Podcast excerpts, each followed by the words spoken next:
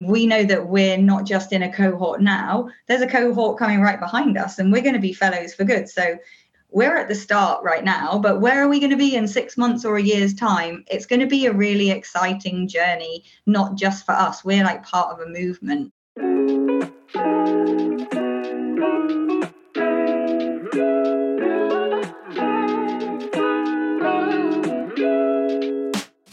Welcome to What Donors Want, a podcast by IG Advisors.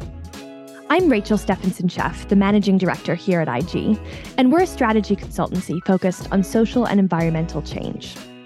In the fourth season of our podcast, we'll be changing things up a bit.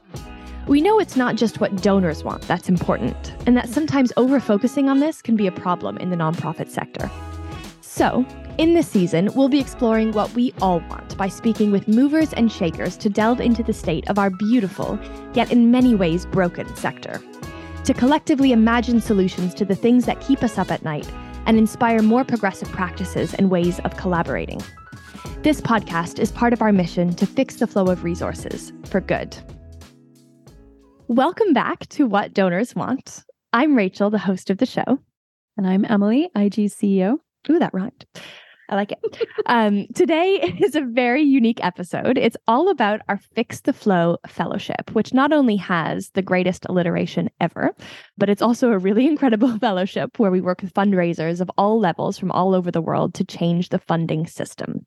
And that's what we're going to talk about today. So, as you know, I'm here with Emily, our CEO, who will tell you a little bit more about the podcast and kind of set the scene for today. But before I pass it on to you, Emily, I, of course, just want to start with a huge thank you and shout out to our official season four sponsor, Segal Family Foundation, whose generosity and partnership makes this all possible. I also want to send a thank you and shout out to our fantastic media partner, Alliance Magazine. Check out their website, alliancemagazine.org, and you can get 50% off of an Alliance subscription by using the code What Donors Want, all one word, at checkout. All right, housekeeping done. Over to you, Emily. Thank you, Rachel, and hi, everyone. So, as Rachel said, about a year ago, we decided to add this bold systems change project to our work at IG, the Fix the Flow Fellowship. And I did spend a little minute on that alliteration there. So I'm glad real good. Like you absolutely nailed it. and I wanted to just quickly explain why we did this. And the honest answer is we were just really annoyed. We've been fundraisers for a long time. We've been doing this podcast for a long time. At IG, we've worked with, I think, more than 2,000 funding professionals, mobilizing more than 2 billion pounds worth of resources for social good. We really know our stuff and we're tired. We're tired of the inequities and the challenges of the funding system. And we know that as fundraisers, we are vital organizers. We are organizers of giving, we're bridges, we act as advocates, not just for our causes, but also for our donors. We're constantly convincing people of things, right? That is our job to convince people of things. And in doing that, we're competing as well. We're competing with our peers for two small pools of funding we're struggling with not enough people on our teams and people don't trust us or they have misconceptions about our work. And overall, the funding picture is that resources do not flow where they are most needed. There are leakages and blockages and cracks across the funding system, and this stops the good from happening or it hampers long lasting change. And we also know that we really feel alone. We really feel alone with this. We don't feel like we're able to change anything. We feel disconnected from other fundraisers in our community. And there's only so much learning you can do about the art and the science of fundraising. There are bigger challenges that can't be solved alone. We need to come together to solve those challenges. So that's where the idea of the fellowship came from. And I'll be honest, I was a little nervous. In the fundraising world, it's not usual to openly say, the system is broken. Obviously, as fundraisers, we're trained to just focus on getting the money in, meeting our targets, competing with each other, and making our donors happy, right? Rather than challenging the inequitable ways that the funding system works. But we launched the fellowship. We had a full of applications from fundraisers all over the world. And now we have this flourishing community of ambitious fundraisers who want to learn what they need to learn to thrive in the modern nonprofit world, but also lead the movement for change within the funding system so that we can all fix the flow of resources for good. I also spent a minute on that. So there you go. Very good. um, so as you'll hear, the fellowship is open to fundraisers of all levels anywhere in the world. And we're currently in the middle of cohort one. So it's cohort one fellows that we'll be hearing from today. Applications for cohort two are now open until June 9th. So if you want to find out more, you can go to fixtheflow.org and I'll tell you more about the program at the end of the episode. But today we really wanted to just give a platform to a few of our brilliant Fix the Flow fellows so they could speak about the challenges they face in their roles as fundraisers and the change that they want to create in the funding system. Thanks, Emily. That was the perfect scene set. So, off we go into the conversation. And also, listeners, I do want to assure you that no fellows were bribed in the making of this podcast.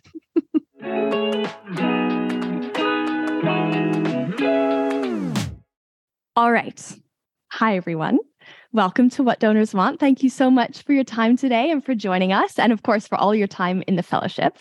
So, before we dive in today, we just want to start with a quick round of roundtable introductions. So, if you could introduce yourselves, say your name, your work, the organization that you're from, and then also say to listeners what you are finding most challenging about being a fundraiser within the current funding system. Well, hi. So I'm Katie Hillett from Refuge, the largest specialist domestic abuse charity in the UK. And what I'm finding really challenging actually is the sustainability of funding. That is really tricky. Not being able to have long term funding means that we can't adapt to our circumstances and change things, and we can't plan ahead far enough. So I would say mm-hmm. for me, it's that long term view that underpinning the sustainability of our organizations through funding is absolutely essential. If we don't have that, we won't exist. Hi, um, my, name's Anna, my pronouns are she, they, and I work at UK Youth as a Trust and Foundations fundraiser. What I think is one of the biggest challenges at the moment is that in the way the funding system is right now, often charities are forced to compete with each other and are forced to compete for the same funds. And I don't think any of us particularly like doing that, but it's also not the best way to deliver the most impact but there's so little resource and such only such specific ways where it goes that I think that is a huge, huge challenge because we want to work more collaboratively, we want to work better and more efficiently, but it's quite challenging. Hi, I'm Emily. I'm the fundraising coordinator with the climate justice youth movement called Me and Youth, and I'm also the fundraising officer for the Carbon Literacy Project. And one of the key problems that we're facing at the moment is a lack of flexible core funding. So when you apply for funds, you normally have to come up with a new Sparkly project in order to apply for those funds. And it's very difficult as a organization that wants to be trusted to do what you do best and do what you're doing well, to actually have the core funds to continue to do that instead of to have to come up with a new project each time. And funds are often gatekept and very difficult to access for offline youth and most affected communities they take a very long time to apply for for those types of communities. So that's one of the key problems we're grappling with at the moment. Hi, I'm Naomi Lyons. Pronouns are she, her. I head up the philanthropy partnerships and ambassadors team at Oxfam Great Britain. Um, I think one of the things I'm grappling with as a fundraiser at the moment is tuning into the power dynamics of essentially our entire organization and on a personal level, reflecting on how I may have inadvertently contributed to power dynamics kind of over the years that actually now I realize aren't healthy. Kind of, so I'm trying to unlearn and unpick, I guess, kind of nearly 20 years of fundraising mindset and trying to work out what that means and what my responsibility is as a, as a head of team for how I support our relationship managers. Hi, my name is Samira Kofsinger. I am a team lead for a movement called Climate Justice Africa. And I think right now our biggest problem is I think what the previous speaker talked about of gatekeeping funds from offline communities.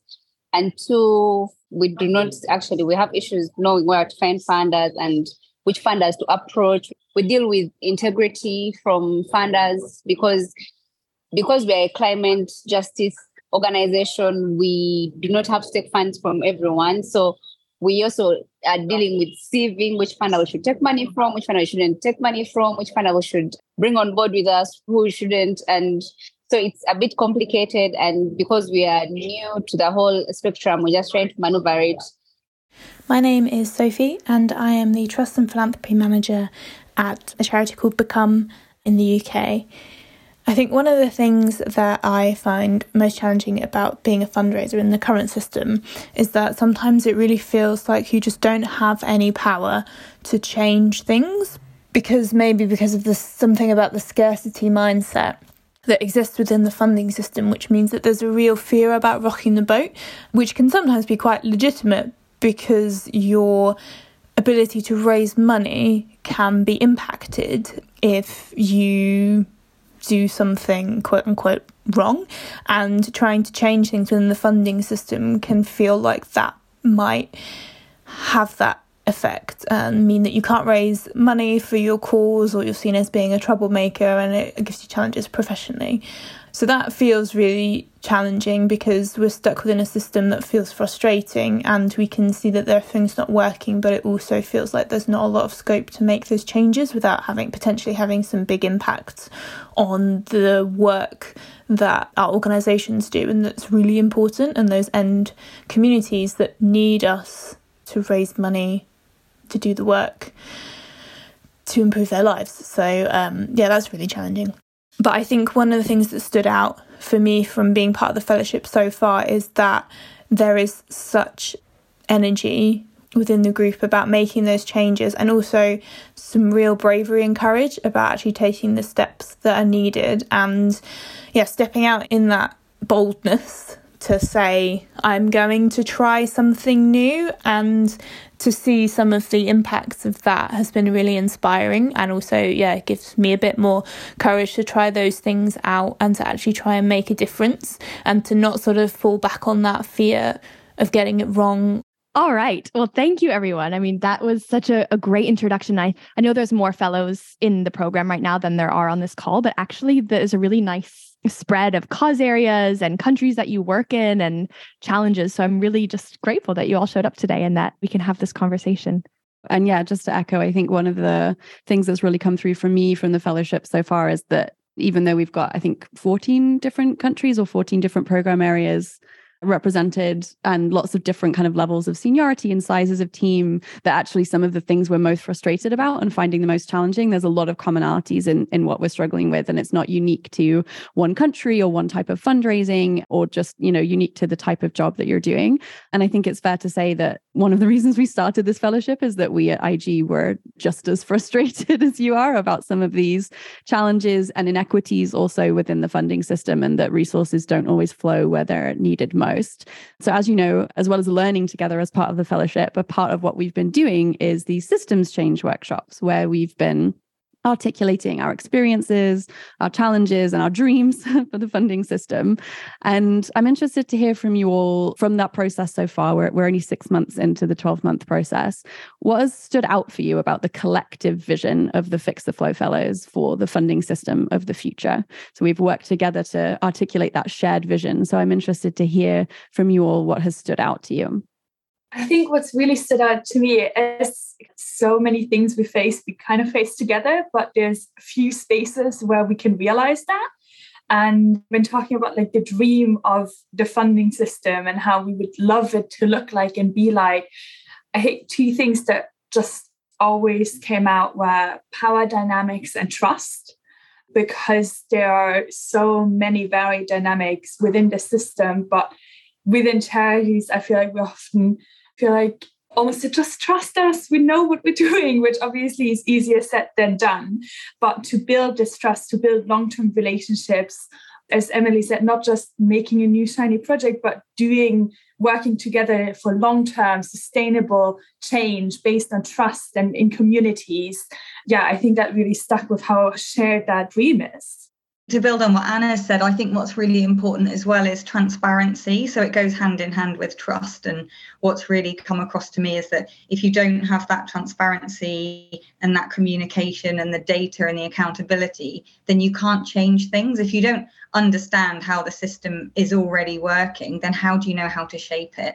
And one of the areas that we were talking about is accountability on systems to give well. So, how do those systems evolve and how do they show those best practices? And yeah, that's really a tricky challenge understanding the transparency and where funding flows are coming from, how decisions are made, and how people are participating in those decisions.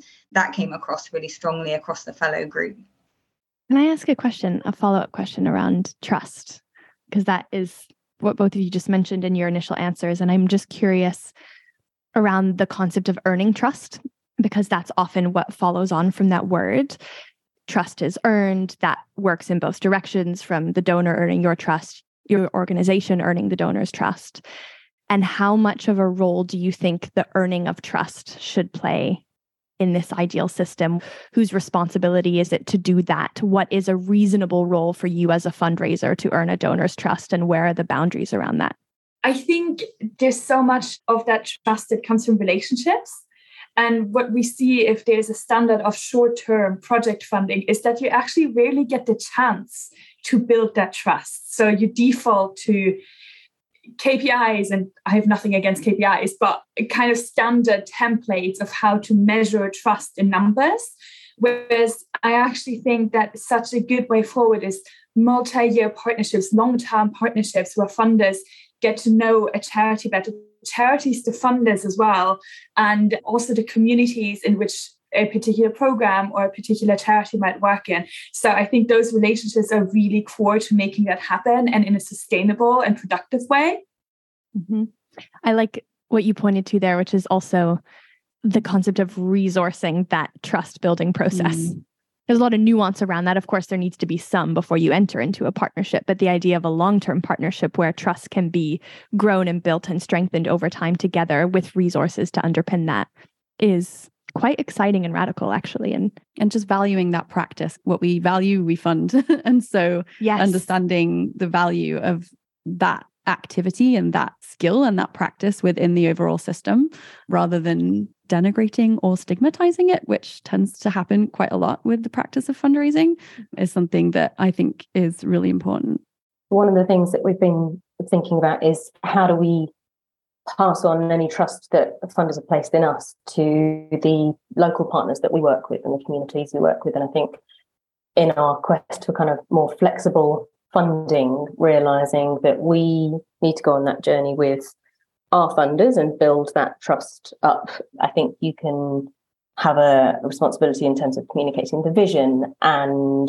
putting a spotlight on the partners we work with in the communities and allowing them to speak for themselves but we've looked at how are we trusting the partners that we work with and not passing on some of the really burdensome prescriptive reporting requirements that, as Anna said, have sort of taken the place of building trust rather than really open, transparent conversations. And um, we've got something called the Women's Rights Fund, which is trying to do that, where it's totally flexible funding over a three year basis and it's quite different for us to be doing it that way because we've yeah come from a history of having really quite prescriptive exacting kind of reporting requirements which is a reflection of what we've been asked for so we're now recognizing more and more that role we play as kind of intermediaries where we can help make the most of the trust that we've gained through you know the advantage of being around for a while and having the profile that we do, we've got a good reputation in many ways, which allows us to kind of pass that on, I think, to local partners. And one of the questions that I think has made me stop and think is the role of unsolicited applications, which I think someone had put mm. about. I, I think I'd always thought that unsolicited applications, yeah, totally valid. You can't, you know, expect funders to be bombarded by thousands of applications. And then I stopped and thought, is that fair? Is that the best use of the position of power that those funders have? Where's the onus on them, as you say, to be resourcing, to do the due diligence on areas that they're interested in, or to not have really lengthy application processes for what can often be really small amounts of funding and that isn't fair for smaller organizations or any organization. Again, that kind of I want us to trust that funders have thought about their application processes as much as we've thought about ours. No, I completely agree. And as well, if you're working within really tight parameters around your project reporting, you're missing opportunities to discover other things that could be really exciting and interesting about the project. So if you're creating those kind of safe spaces to share learning and you're allowed to fail, even though we don't even want to use the term fail, it's all an opportunity to learn if you're learning from what's going on in your programs and you're having those open discussions, that builds trust as well. And that also gives you that opportunity to evolve your programming rather than being too constrained and, and too fixated on delivering something that's really, really rigid. This is also interesting. The role that you're highlighting there of the intermediary, I think, is such a unique, mm. complex position and that every intermediary we've ever worked with asks the same questions I actually disagree about it being unique to intermediaries. Mm. I think something that we've spoken about a lot on this fellowship is the importance of our role as fundraisers, regardless of whether it's, you know, just us starting out a little community organization or we're working as part of big intermediary organizations, that fundamentally we represent the funding system within mm-hmm. our organizations and within our community. So whether our job is to literally pass through that money to other organizations or community groups, or whether we're just literally translating it into programs by delivering them them ourselves that fundamentally we can represent and perpetuate the problematic characteristics of the funding system and the problematic desires of our funders etc into the worlds that we occupy. So I, I, actually disagree that it's just about intermediaries. I think we all are an intermediary in some sense. Mm-hmm. i really like that way of looking at it. And it is it's like you are forced to walk the walk in the sense of the tension between what trust do we want from our donors and am I giving that same trust to whether that's your grantees or other stakeholders that you serve, the communities you work with. And oftentimes the answer is not as perfect as we want it to be. And that's also okay. I mean, it's it's human. It makes sense. There's a lot of complex variables there, but I think it's like you can't escape your own reality you're just constantly forced to look yourself in the mirror as an organization or as a fundraiser and go, hmm, am I walking the walk? And oftentimes the answer could be better. And well, that's why we're all doing the work we do. I, I really love that angle on things. And I totally take your point, Emily. I like that. Anything else that stood out from this future vision of the funding system? For me, one thing I have seen that has helped in creating trust between funders and most of us down this side at the grassroots is usually funders don't, give, don't come through for us in the first round of approaching them. But when we keep them updated, when we keep them in mind and keep giving them feedback and they see progress and they learn to trust us and then but that works for us down at the grassroots. I don't know what works for like I've learned a lot from Naomi and the rest. And yeah, I just wanted to put that out there because for me it has worked for me on the few grants I have been able to fundraise for the organization and for other organizations where I part time and work for. So, yeah, I don't know if it's helpful, but it helps with the idea. Definitely. And I just wanted to make a point about optimism. What, what I've really enjoyed about the fellowship is how much optimism there is across the group for change. And we, you know, the experience that we've all been through with COVID in the last couple of years, we saw that things that we thought were part of the system can be flexible, can be changed. People can make decisions and make things more flexible, do things really quickly. You know, we've removed a lot of barriers, and I think we're now in a new world that the future of the funding system looks really exciting. It looks like there's disruptors coming in. We've got lots of change. We've got lots of different ways that people are working. You know, the next gen donors coming through have very different ideas. I feel like we're actually at an exciting moment where the future's going to evolve quite quickly and the speed of things is something that that we can keep up with and we can be really excited about. Mm, i totally agree and i think I mean, not to overstate it as too selfish of a move, but I think that one of the reasons I wanted to start this fellowship is mm-hmm. to give myself hope and to kind of work in in community with all of you for the, exactly that emotional experience. And I, you know, I know we're only six months into this journey together as as kind of cohort one, but I, I'm interested in hearing from you all about how you're all feeling about the potential to create change compared to, you know, say a year ago before you'd even heard of this fellowship. Where are you at with that? And it's okay if there's there's still some kind of pessimism or pragmatism in there. I think it's important we we explore that together all the time on our calls. I agree that there's more hope there, but change takes time. Changing systems is really complicated, and as we've all worked on together, it's very hard work. And so I'm interested in your experience of that. How are you feeling about that potential to create change in this system? I'd definitely say since yeah becoming a fellow, I feel much more positive. I, I think Katie put it brilliantly. Uh, one of the reasons I wanted to become a fellow was So thinking about some of these things, but it can sometimes just sort of roll around in your head a little bit, and you don't necessarily get the headspace to separate it from the really urgent day to day priorities and find that time and the inspiration from others about what does great look like. And I found that the work we've done on that so far has been amazing because for me, I have to be able to kind of imagine a vision. I have to be able to kind of feel like I'm working towards something. And if you, it can feel often, you know, quite overwhelming. You're thinking about power dynamics that have been in play for decades, and you know. But I think finding other people with that same drive and that same incredible experience and so much talent has definitely felt like that movement is building towards change. And so being able to come together and try and articulate what does great look like has given me, yeah, huge amount of hope.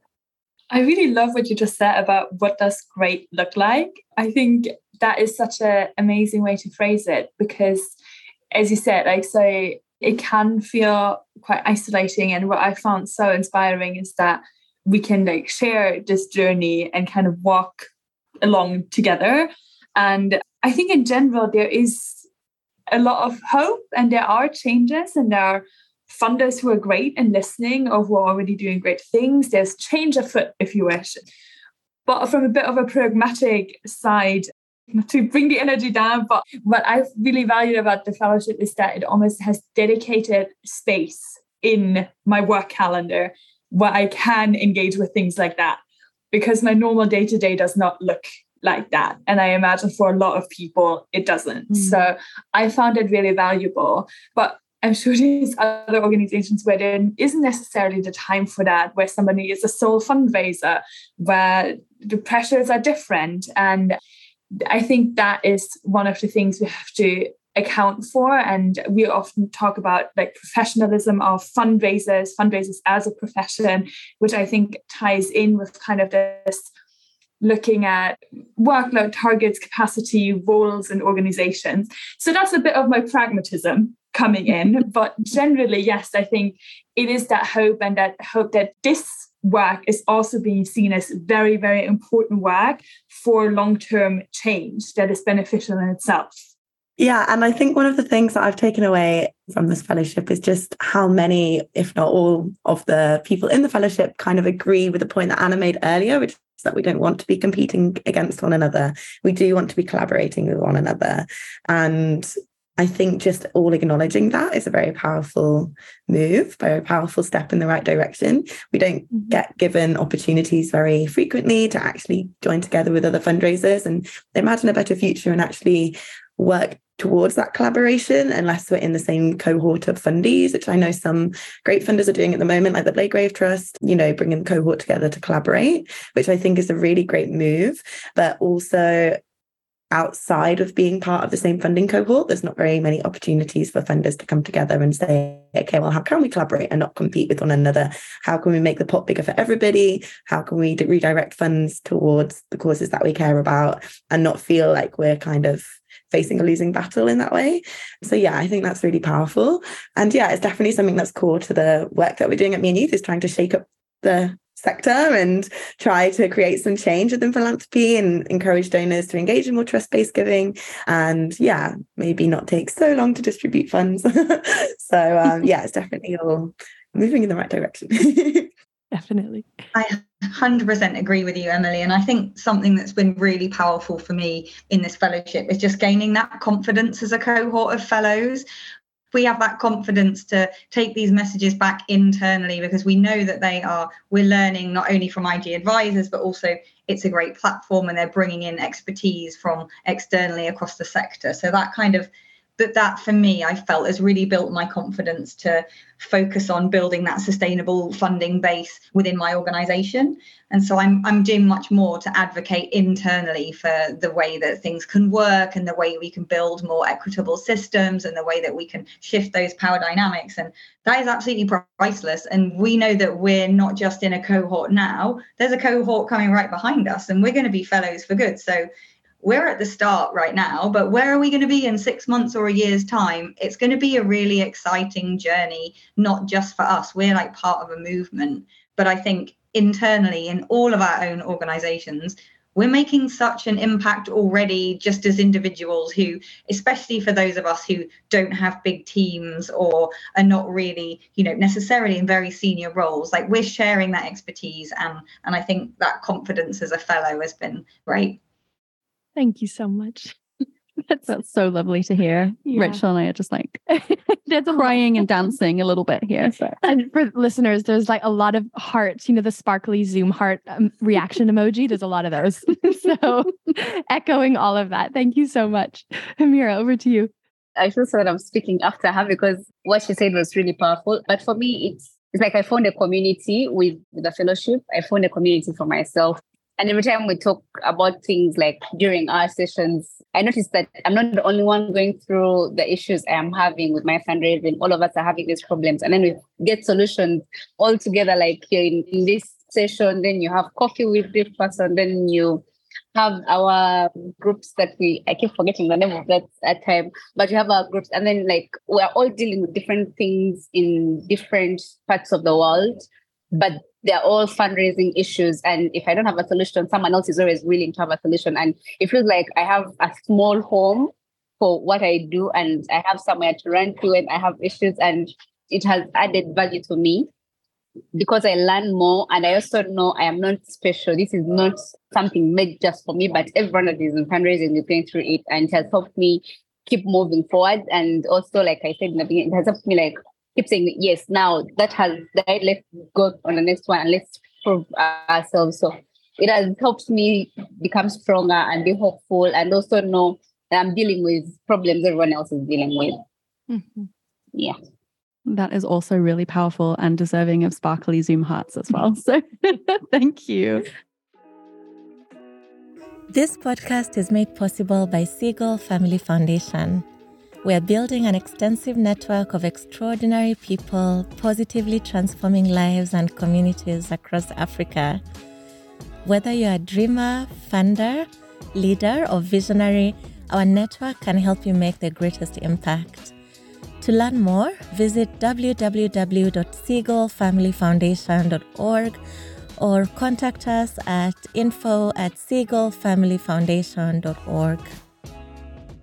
I just want to kind of echo a few things that have been shared so far because what stood out for me from the collective vision that we've all put together for the kind of future that we want to see in 10 years' time is this focus on relationships and collaboration and, you know, words like solidarity and allyship. And we're talking sometimes about what we want from funders and donors, but we're also talking about what we want from each other and how we want to all be collectively working towards impact. And I think that's coming through so strongly in what you know you're describing as giving you hope here but i think it's really worth highlighting that that's what we want the future to look like right? Where we're all whether we are wealth holders or we're program officers in a foundation or we're fundraisers or we're leaders or whatever we are that we're all collectively working towards impact and that there's no capitalist or like patriarchal structures that are keeping us in our little silos fighting with each other over scarce resources but where we're thinking okay what are the needs?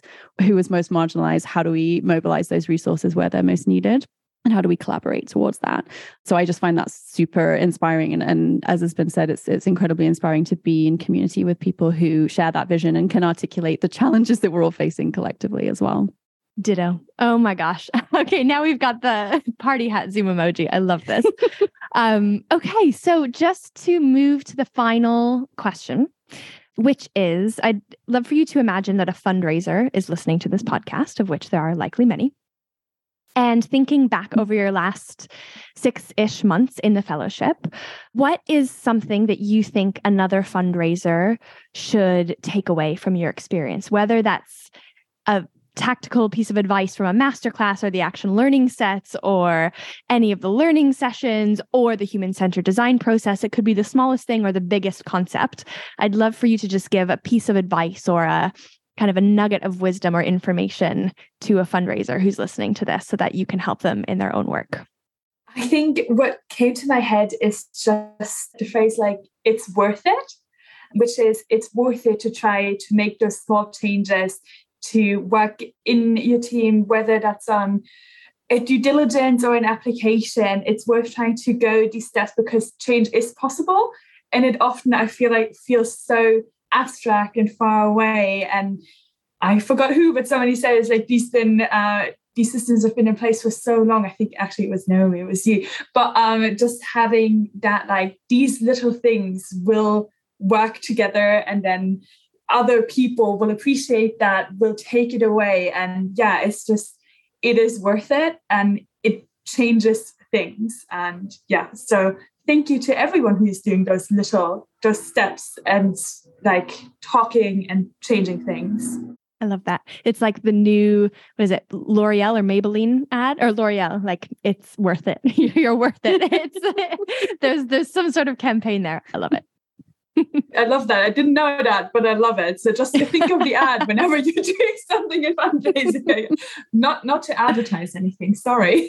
yeah, yeah, I know. Sorry, that just got very capitalist. But anyway, just my sense of humor. Katie, over to you well how to follow that one. Well i think for me it's about recognizing that in some areas you have strengths and what the fellowship does is like tweak and turn them into super strengths. So we had some incredible sessions on for example reviewing cases for support or looking at the psychology of how people make decisions and the messaging. That was really really fascinating and helpful and interesting.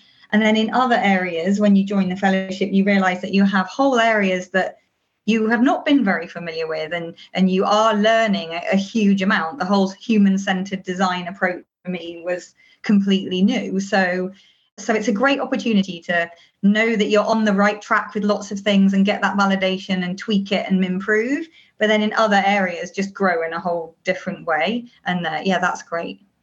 For me it was realizing that since I joined the fellowship, it's not sort of a another thing on my to-do list, like shifting my mindset away from every day is so busy. How on earth am I going to make the time for this?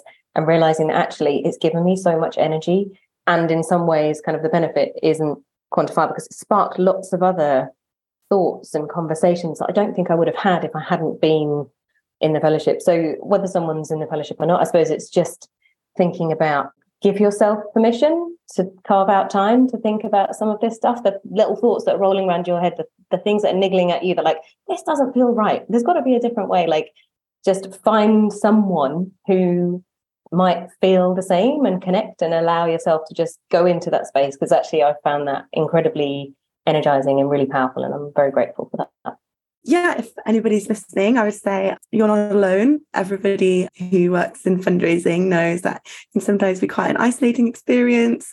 But I think being in the fellowship has made me realize that everybody's in the same boat and everybody does want to collaborate with one another and not compete. So definitely, um, I would say if anyone's listening, you know, reach out to people in your sector and see how you can talk about things that you have in common. I think we all have more in common than we do apart, and we're all fighting for the same thing.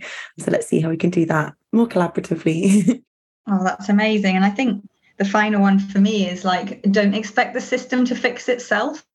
Like we are all agents of change. We are, all have agency to to push back if we're we're in conversations with, you know, a potential philanthropist and it's just not going the way that we think it could work to be brave and have that conversation and open it up and see ourselves as we can make those changes and we can support those shifts and doing it as more as a collective just feels amazing as well.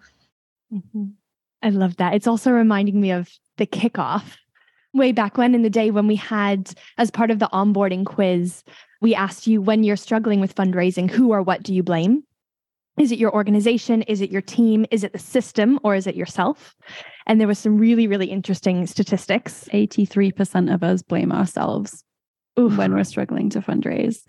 But also, basically, no one said that they had all of the support, community training, or guidance they needed to succeed as a fundraiser. And so I think it was a bit of a downer in terms of the starting point but i think there's just you know that not alone point and that it's not it's not your fault. The system won't change on its own. We have to kind of change and push for change and ask for change. And mm. yeah i totally echo that. And i think now hopefully we're all blaming ourselves slightly less. Yes less gaslighting of ourselves within this fund funding system and more collective and collaborative practices to changing it. I love that. I think I am going to borrow Emily's statement of You're Not Alone because it goes back to my experience before I came to the fellowship. I blamed myself for everything. I felt like I wasn't doing enough, I wasn't reading enough, I wasn't writing the best proposals or oh, I wasn't approaching people in the right way. But for me, anything I tell them is whatever small step you're doing in fundraising and in growing in your fundraising journey, that's good. Like you should count that day and be like, pat yourself on the back and be like, I did something today. I did something positive in the right direction of changing the system. And that alone will keep us going and it will help us deal with anxiety as fundraisers because we deal with that so much. Myself, at least I know I have a lot of anxiety. So every time you are grateful that you did something small, you probably learned something small, you probably approached a new funder, you probably whatever you do in your fundraising field, anything you do is a step towards the change we are looking for of changing the system. So you're doing well and thank you. That was beautiful. that was beautiful.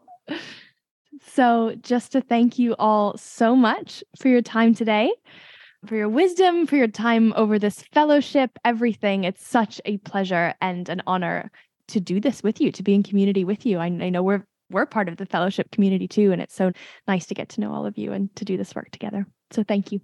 Can I ask you both a question? Sure. While you're yes. here. I mean, this is your first one. So, like, what has been surprising to you so I can go first. I think what's been oh, is it fair to say it's surprising? Because I kind of had the idea to start this because I really believed in us as a global community of people who are working really hard at this job. I really believed in us and I, I understood, had experienced many of the challenges. So it's not surprising like I didn't believe it, but I have been pleasantly surprised by the kind of extent to which everybody is committing to being vulnerable with each other, you know, collaborating. You know, there's folks who have already done kind of collaborations outside of the fellowship, sharing everybody's, you know, experiences and fears and also like what you're working on and giving each other feedback. I think there's just so much in that that it would be very easy to just kind of dial into something like this and not participate fully. Like it's possible to, I, I don't know about you, but I sign up for a lot of webinars that I either don't go to or I do, but I'm actually doing a th- 7,000 other things at the same time. But that is not what is the case with this fellowship. Everybody is so switched on. Everybody's catching up with the recordings. Everybody's bringing their experiences and showcasing them and, and I, obviously i believe that that could be the case because that was part of the design but i have been bowled over by what is possible when we are in meaningful community with each other so i don't know if it's fair to say surprised but extra bowled over more more bowled over than i expected to be oh i love that yes ditto the first thing that comes to my mind is actually very similar to naomi your answer around how time expanding systems change work can be. Mm. And how, you know, we all have busy jobs and we have lots of amazing clients at IG that we're working on, as well as running this fellowship. And sometimes I can definitely fall into the busy trap mindset of feeling all the things that we all know of the endless to do list and everything's busy, everything is something to do. And I'm so I guess surprised slash continually bowled over or whatever phrase you want to use about how having conversations that are about systems and like collective imaginations and our hopes and our dreams and our fears how they actually add energy to the rest of my day. It's like a 1 hour call creates like 4 hours of of my like high vibrations going into the rest of the things that I'm doing and I love that it's like if we make the time to have to carve out this space, whether it's in a fellowship or with other fundraisers in your community or with your team or with yourself, like however you can access headspace to dream about a better way, it adds a lot of energy to the rest of the things that you're doing. It doesn't become another thing on the to do list, mm-hmm. it becomes the entire to do list. That gives me a lot of hope. It helps us to embody that when we have space for imagining a better way when we go about the daily to-do list we can then embody that mm-hmm. better way in every little thing we're doing. Then people see us doing that or you know people ask us how come you're doing things that way? Like it's like the ripple effect of each of us doing little things. And I, I think katie you said you know the system won't change itself but we also can't change the whole thing overnight but we are all kind of part of it in little ways. And so the fact that those ripple effects are already being felt after only six months is also I will be honest, yeah, quite surprising to me and very inspiring. Yeah, all right, that's the real end. Thank you all so much.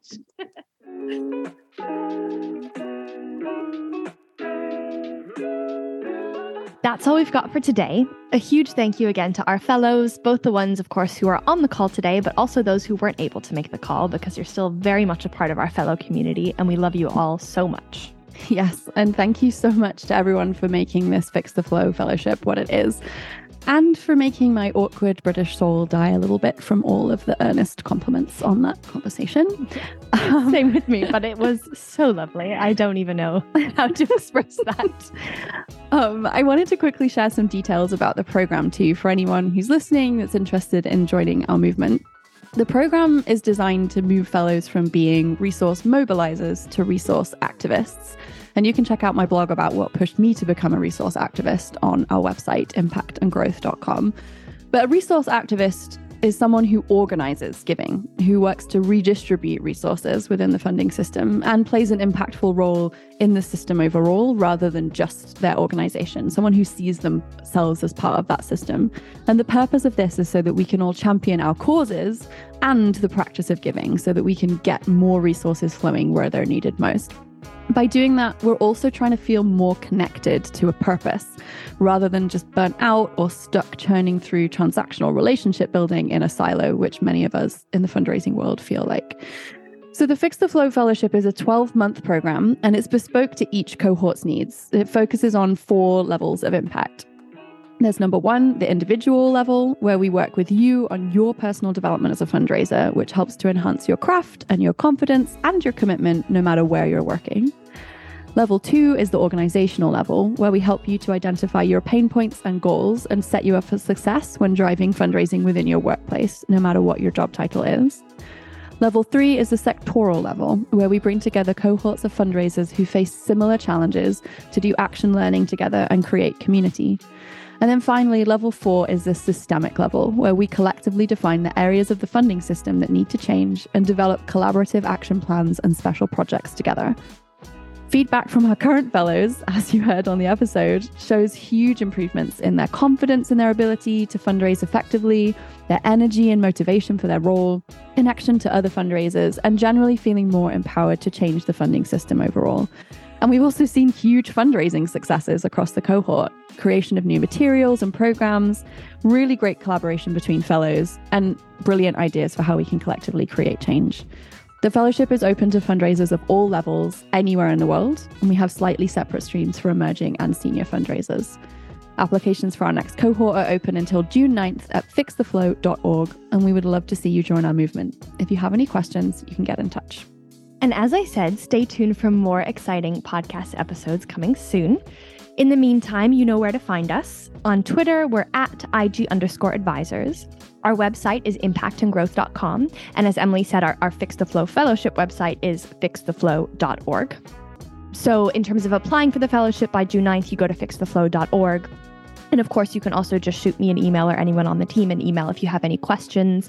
My email address is rachel, R A C H E L, at ig advisors.com. And that's advisors spelt O R S, not E R S. The American way. The American way, we, which makes sense to my brain, but it may not make sense to all of yours.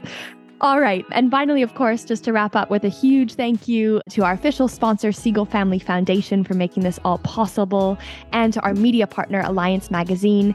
Don't forget, you can use the code What Donors Want, all one word, for 50% off of an Alliance subscription. All right. That's it for today. Thanks again for listening. See you soon. This podcast was produced by myself, Rachel Stephenson Sheff, Esther Kavor, and the team at Scrubcast. Shout out to our editors, Dave and Tim. If you liked it, please rate, review, and subscribe. It really helps us do what we do. Thanks so much.